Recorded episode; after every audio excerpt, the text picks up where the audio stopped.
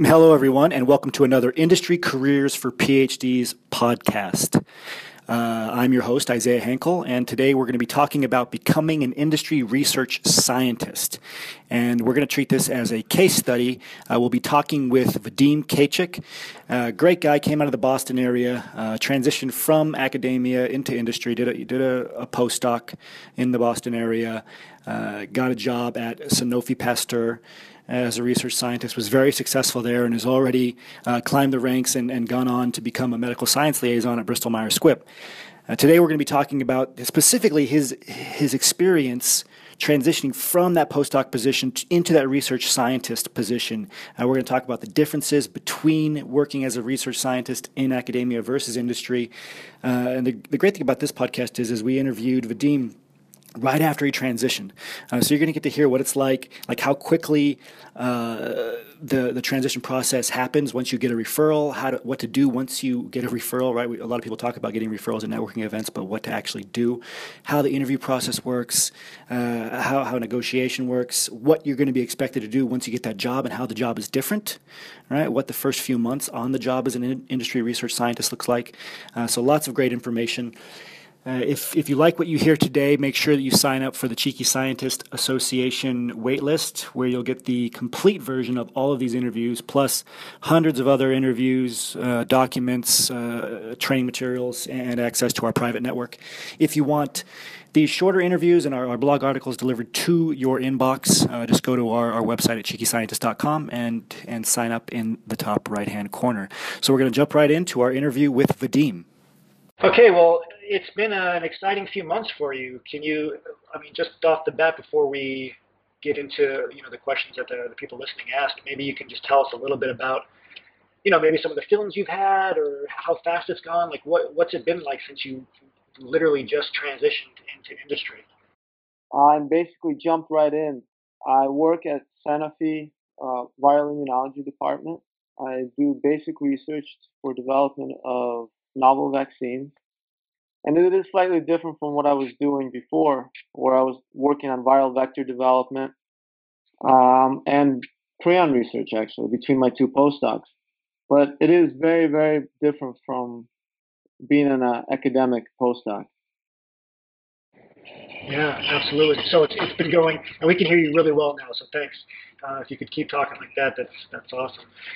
So what would you say are some of the differences? I'm just going to go uh, off topic a little bit. We'll get we'll get to the, the questions that, that the people wrote in about. But you know, I'm really interested because it's happened so recently for you. What was it like? What what are the big differences? So when you show up to work, like for your average day, like what does your kind of average day look like uh, towards the end of your postdoc, and what does your average day look like now? Whether it's you know more meetings and such. Maybe you could just talk about that briefly. Huh, structure and research dynamics. That's the biggest difference, I would say. Um, in an academic postdoc, you know, things go, you show up when you feel like, essentially, or at least what it was like. You know, you get in before 11 o'clock, you try to get an experiment here and there, uh, but you're moving towards a goal that's essentially oriented towards you and you alone. Here, you're working in a team. Uh, that's very important that you can communicate, that you have the ability to work with this team, and to meet certain deadlines. So you come in. Most people get into work by 8:30, 9 a.m. Uh, and you settle in and you start working through your schedule. Everything is, as I said, everything is structured. So you kind of you kind of know what you have to do for the week. You have a meeting almost every day to discuss a certain topic. Um, you discuss collaborations with with either other companies or with academic uh, labs. Um, and yeah, and here and there you get the coffee break. yeah, so it, it moves, I guess overall it moves much faster. It's much more team oriented, and you, you are, I mean, you're basically scheduling things in between different types of meetings, correct? That is correct, yeah. Uh, I mean, as far as for, for personally for you, uh, what has been what has been the most enjoyable part of the transition process now you know now that it's happened? Uh, working i guess what would say working on the other side right?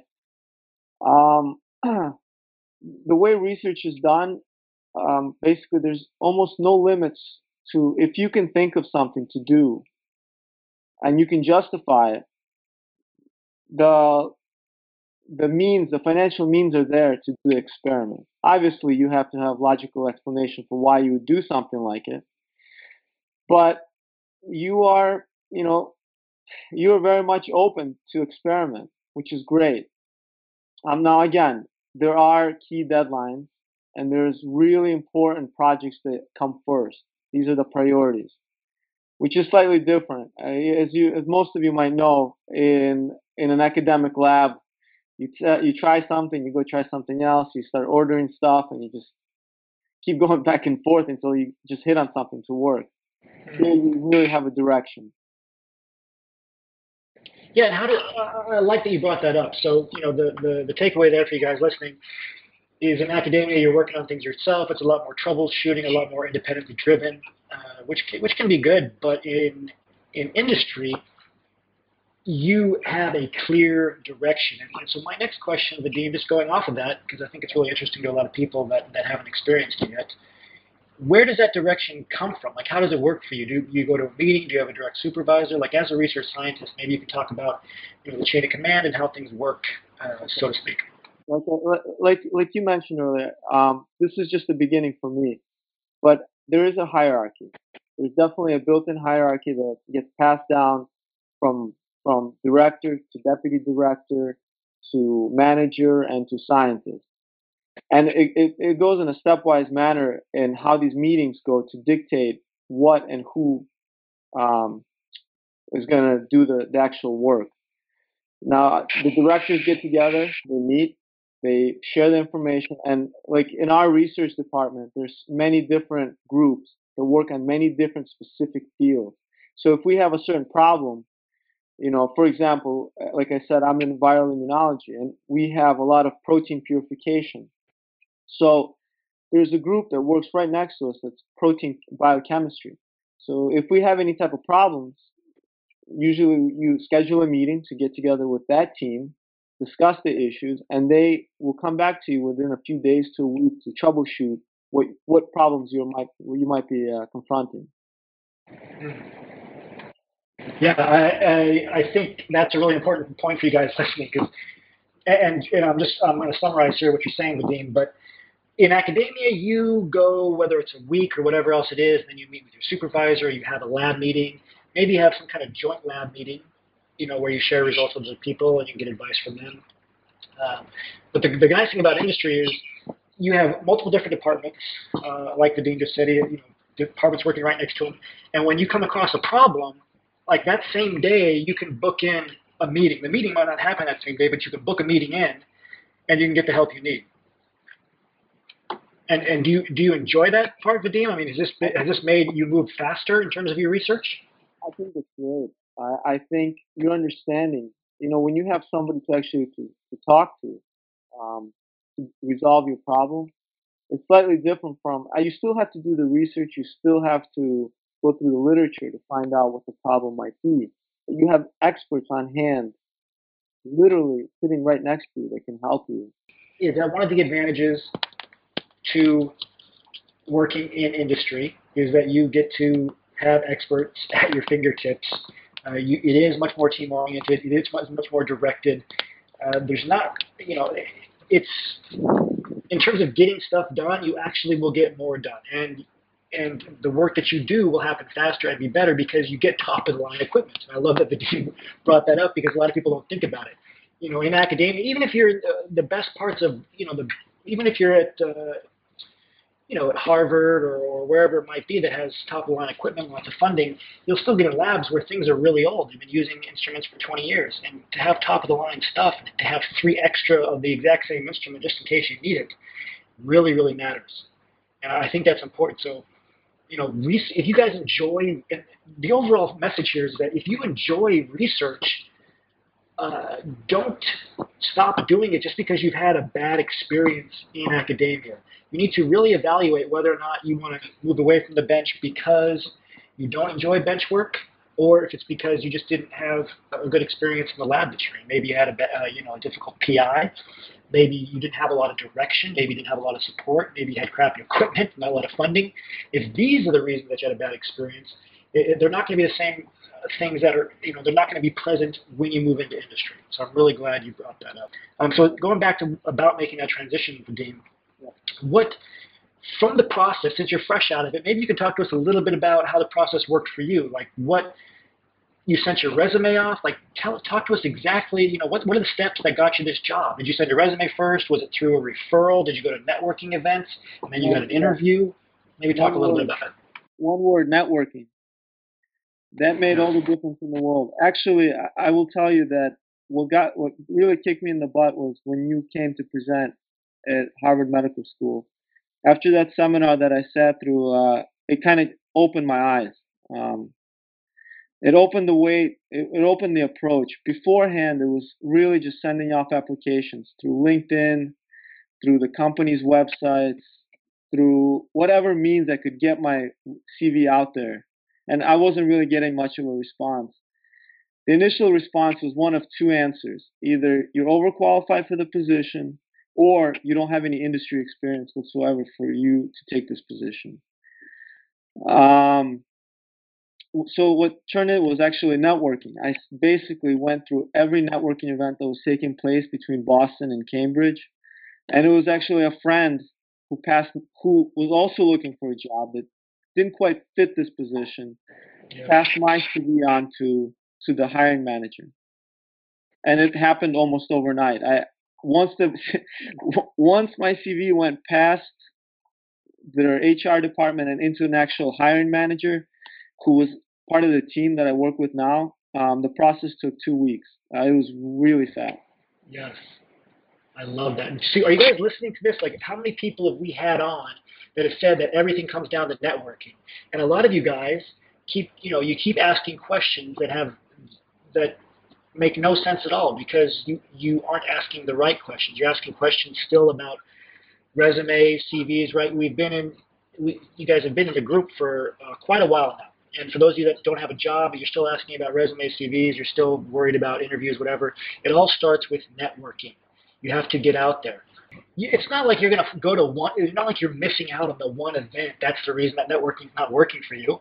It's because you're not consistently going to networking events. It's because you're not consistently following up and meeting new people on LinkedIn like every single day. And so if you're not getting a job, you have to put in that kind of effort. And if there's, uh, you know, a lot of people are like, oh, there's no good. I think uh, one of you just said, what about Portland, right?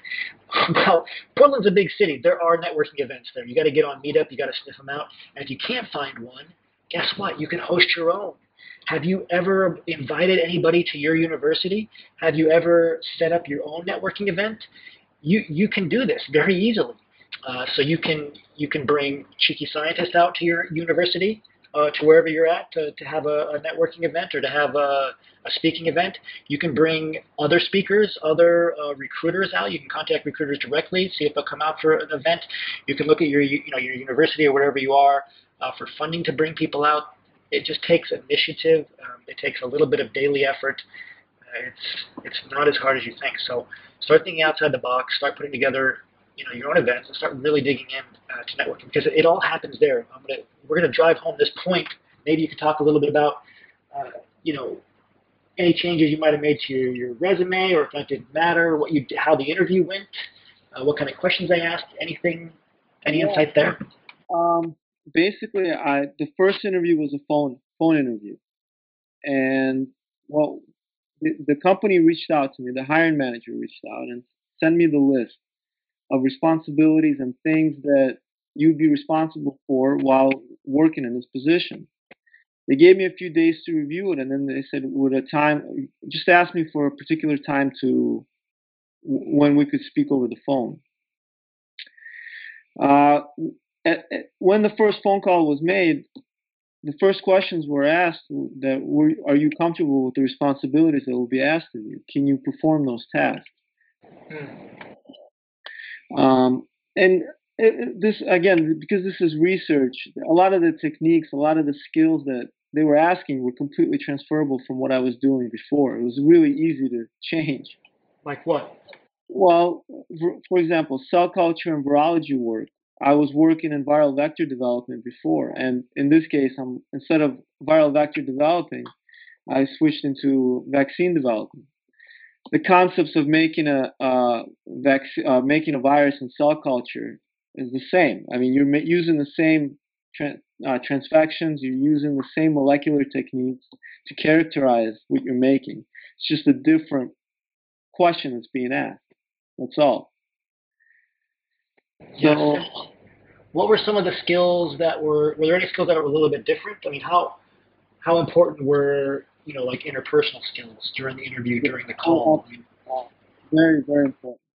They one of the first things they asked me was, "Are you comfortable in with presenting in front of other people?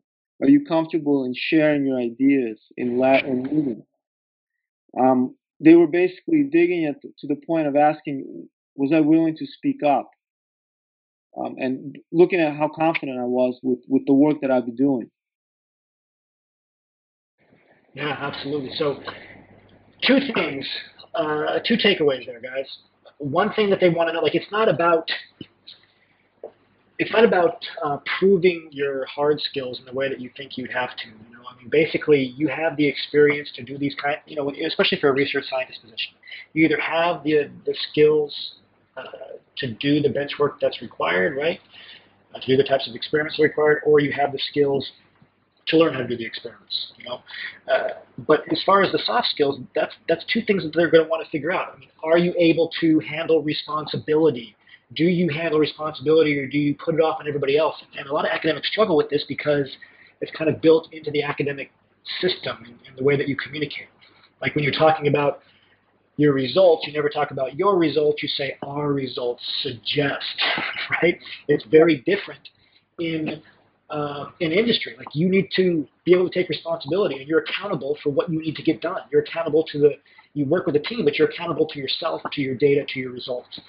Uh, so are you willing to take that responsibility? Are you willing to hold yourself accountable? That's what they want to see. The second thing is, are you going to speak up? Are you going to be a wallflower and not talk at all? They don't it doesn't matter how good you are at bench work. If you have golden hands, if you're not going to speak up, if you can't present, if you can't stand stand up in a in a meeting uh, and assert yourself, they're not going to want you in industry.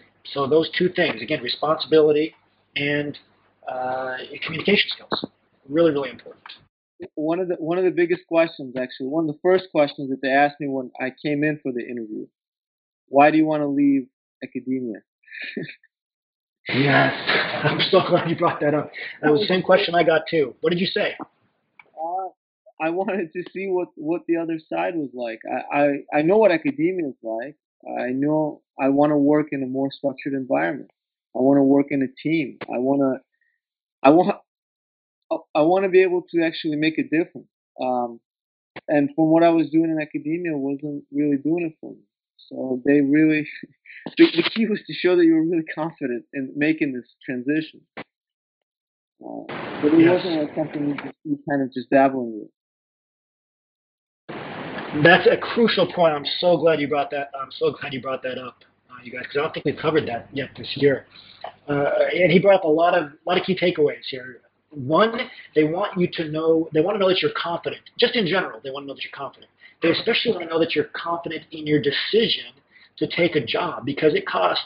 I think the last numbers that I saw is it costs between forty thousand and sixty thousand dollars USD uh, to take on a new employee to a company, right? Because there's a lot of expenses that go into it. The whole onboarding process, the man hours of interviewing, HR work, processing paperwork, all the training, all the stuff forty to sixty thousand dollars. So the num- one of the number one things you're going to want to know is, are you sure that you want to make this transition and you're not going to work for them for two months and then go back to academia or not be able to do it? So have your story straight about why you're leaving academia, and and don't. And when I say story, I mean like the real story. I make up one. Just do exactly what Vadim did, and this this correlates to everything that the recruiters we've interviewed have said too. Just be transparent Vadim said, I don't want to do this anymore. I want to try something new. I'm ready for something new. He didn't make up a story about, uh, you know, uh, having industry experience when he didn't have it. He didn't make up a story about doing some sort of internship that gave him insights to industry. He said, uh, you know, I've never done this before. I, I know what it's about. I'm ready for something new. I'm confident in this decision. And that's all that you guys have to do too. we had a good question here from Rebecca. Uh, said, uh, Vadim, what what does your career trajectory look like uh, for the next ten years? Are you planning on? And of course, I know you just started, but as far as what you can see, do you plan on staying in research, uh, management? What does it look like? I would love to stay. I would I would love to continue to become a director. That's obviously that is the most obvious uh, trajectory. Um, yes. But that doesn't happen for everyone. Whether I remain in a large company is one thing. Uh, I would not opposed to working with a small startup as well. I think the curiosity and the amount of research done in a small startup is a little bit, you know, um, it's it's different. It's different because um, we actually interact with a lot of small companies that come in and present their work, so we could potentially be involved with them. Uh, I think it's really cool. Uh, in, in short, I would like to stay in research. Yeah. One other question that we got was, how do you look at non-traditional academic training for entry-level scientist positions?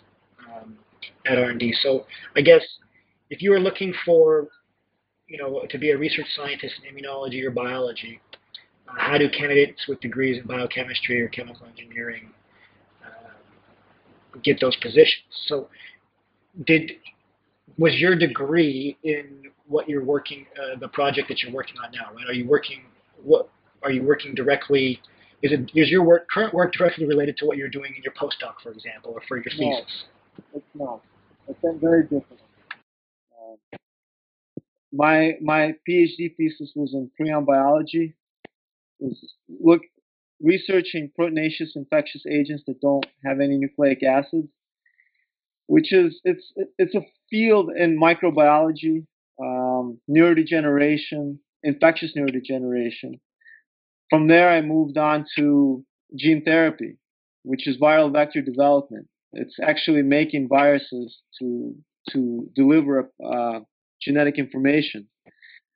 At this point, I am on the other side looking at and, working in the field of virology and immunology, actually, um, developing reverse engineering viruses. It's actually it's it's like I said, the techniques, the skills. If you could, if you're a molecular biologist or a biochemist and you have these skills, it doesn't matter as long as you understand what your question is being asked. You should be able to perform it. So I guess the if if you have a clear understanding, you will fit the position just the same as if as if somebody coming out that's a pure virologist working in this field. You know, it's I, in my in my personal view, the definition of a virologist, a molecular biologist, even well, I would even a molecular immunologist. You're working with the same tools, just asking different questions. Exactly, we talk about this a lot, right? You guys, I mean, you, you have a, a PhD. You're ba- it's basically a doctorate in knowledge, a doctorate in learning. Uh, so learning different techniques and whatever else, it's it's not that big of a, it's it's not like if you didn't get your PhD in immunology, you can't work in immunology. If you didn't get your PhD in virology, you can clearly, just like you can get a, you can start doing a postdoc in something totally different. You can take a job in something totally different. Uh, it's just as you know, if you have, if they're looking for a specific skill set, like uh, if you're looking, if you're looking for a specific uh, you know, instrumentation experience, like if you work on specific instruments, you know, we talked about that when you're doing your resumes for recruiters, that kind of stuff can matter.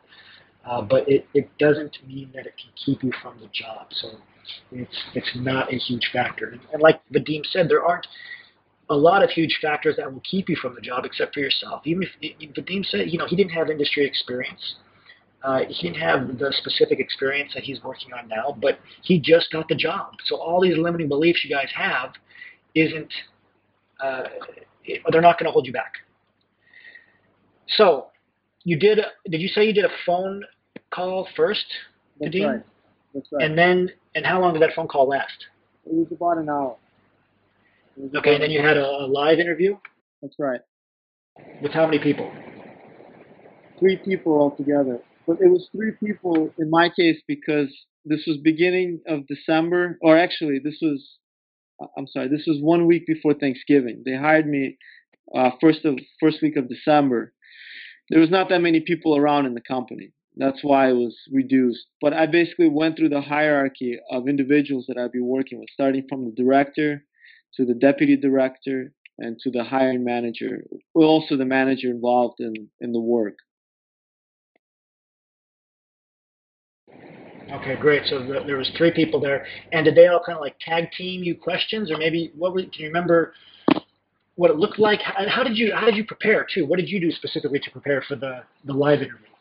Well, I I reviewed the work. I went through the responsibilities. When they sent me the description of the job, um, I I went over everything. I knew kind of what they were doing, and basically, before they started asking me questions, I asked them, "What exactly is the project? What what do you work on?" So you know, I understand the skills you want, but what is the project that you are working on? And that kind of led to the conversation of what are your skills and how are they applicable to this. And I just compared essentially step by step what I was doing to how this would apply to the project that they're working on. Oh, great. Yes, and this is something similar to what we've heard in the past uh, during other webinars, guys, is that they're gonna they're gonna put you in, you know, specific kind of just mock scenarios, and they won't be that tough, but they're kind of just want to see if you're able to think on your feet. They'll say, okay, imagine this happens. Uh, what would you do in this specific situation? Or imagine this happens. What would you do in a specific situation? Uh, and, and then you need to talk, just talk about, just like you did doing your thesis defense, just like you do, you know, when people take, you have to give a seminar and people ask questions. Uh, so just uh, apply the skills that you have, or or one great strategy is to, you know, if you had a similar problem in the past, explain how you got out of that one in the lab, or how I should say, how I should say how you solved it, and and just show your problem-solving abilities. Because that's they want those key trends, right? They're not looking for the, the, the specific answers. They're not looking for you to specifically identify a protein for example. They just want to know that you display confidence and decisiveness. They want to know that you are willing to uh, assert yourself, that you have communication skills. They want to know that you can think on your feet. They want to know that you understand the questions they're asking. That they they want to know that you know how to solve a problem. That you know how to resolve conflict. These kind of things. Uh, so if you can tell a you know telling a story about a past time in the lab where you solved a problem goes a long way. And so I, think that is a really good key takeaway here. We had a bunch of questions about comparing uh, R&D position to a postdoc position. So Vadim, you, you're the perfect person to ask this to because you've done both and you've done multiple postdocs. So how does an entry-level R&D position compare to uh, starting a new postdoc or your first postdoc as an example? Well, I think as you're starting a postdoc, as most of you might know, um, you're kind of expected that you know pretty much everything in an acad- academic setting. You are you are an example what the graduate students will be learning from. You have to you really have to lead. Starting as an entry level scientist in, in, in a large company, you have to be able to know when to listen. Um, you have to accept the fact that you don't know everything because you again here you in an academic postdoc um, you essentially, for the most part, will be working by yourself. You'll be given a project that it's it's it's for you to tackle. Right away, as I started working in in the company, I was first introduced to the team, and I was informed of here's how you and the team are going to solve this problem or try to address the, the whatever the research question might be. I think that's that's the biggest thing. Um, and you're at the very bottom of that hierarchy that I, I kept saying. So a lot of the tasks, the, the menial tasks that might be required, you know, even from a, a PhD, it kind of falls on you to do them. But people are not above, you know, even deputy directors will go in the lab and work as well, which I, I didn't expect, but it, it, it kind of blew me away. That even really? at the most senior level, people will still go in the lab to do something, just of just just of the pure curiosity and joy that they get of working in a lab. Uh, we appreciate you being on today, Vadim. That's all the questions we have time for right now, everyone. So take the rest of your questions into the Facebook group. Uh, we'll, we'll put Vadim in the group so he can respond to them and, and stay in touch and keep you up to date with uh, his successes as he moves on, on up the chain of command to manager. and we'll be we'll be rooting for you along the way. Thank you so much. Uh, actually, thank you, I, I, I told you several times. I'm very grateful for your encouraging, encouraging uh, suggestions. It helped a lot. I'm not gonna, I'm gonna say it like it is. And well, thank you, Vadim. I mean, uh, I want to say thank you to you too. Uh, you were an inspiration, and uh, you know, like I like I told you when we met, uh, I knew that this would happen for you very quickly because the kind of guy you are. So keep it up. Thanks for coming back to inspire uh, other postdocs and PhDs. I look forward to seeing you uh, be more and more successful. Thank you. Talk to you soon. Yep. Thank you. All right. Thank you for joining us for this episode of Industry Careers for PhDs podcast.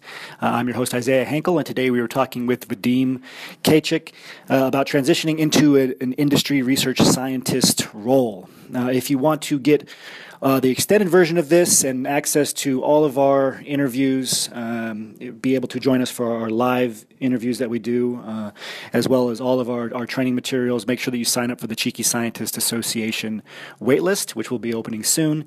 Uh, that's at cheekyscientist.com backslash association. Uh, if you want these, these shorter versions and our blog articles delivered to your inbox every day, uh, you can just go to our website at cheekyscientist.com and sign up in the upper right hand corner. Uh, until next time, remember your value as a PhD and start thinking and acting like a successful industry professional.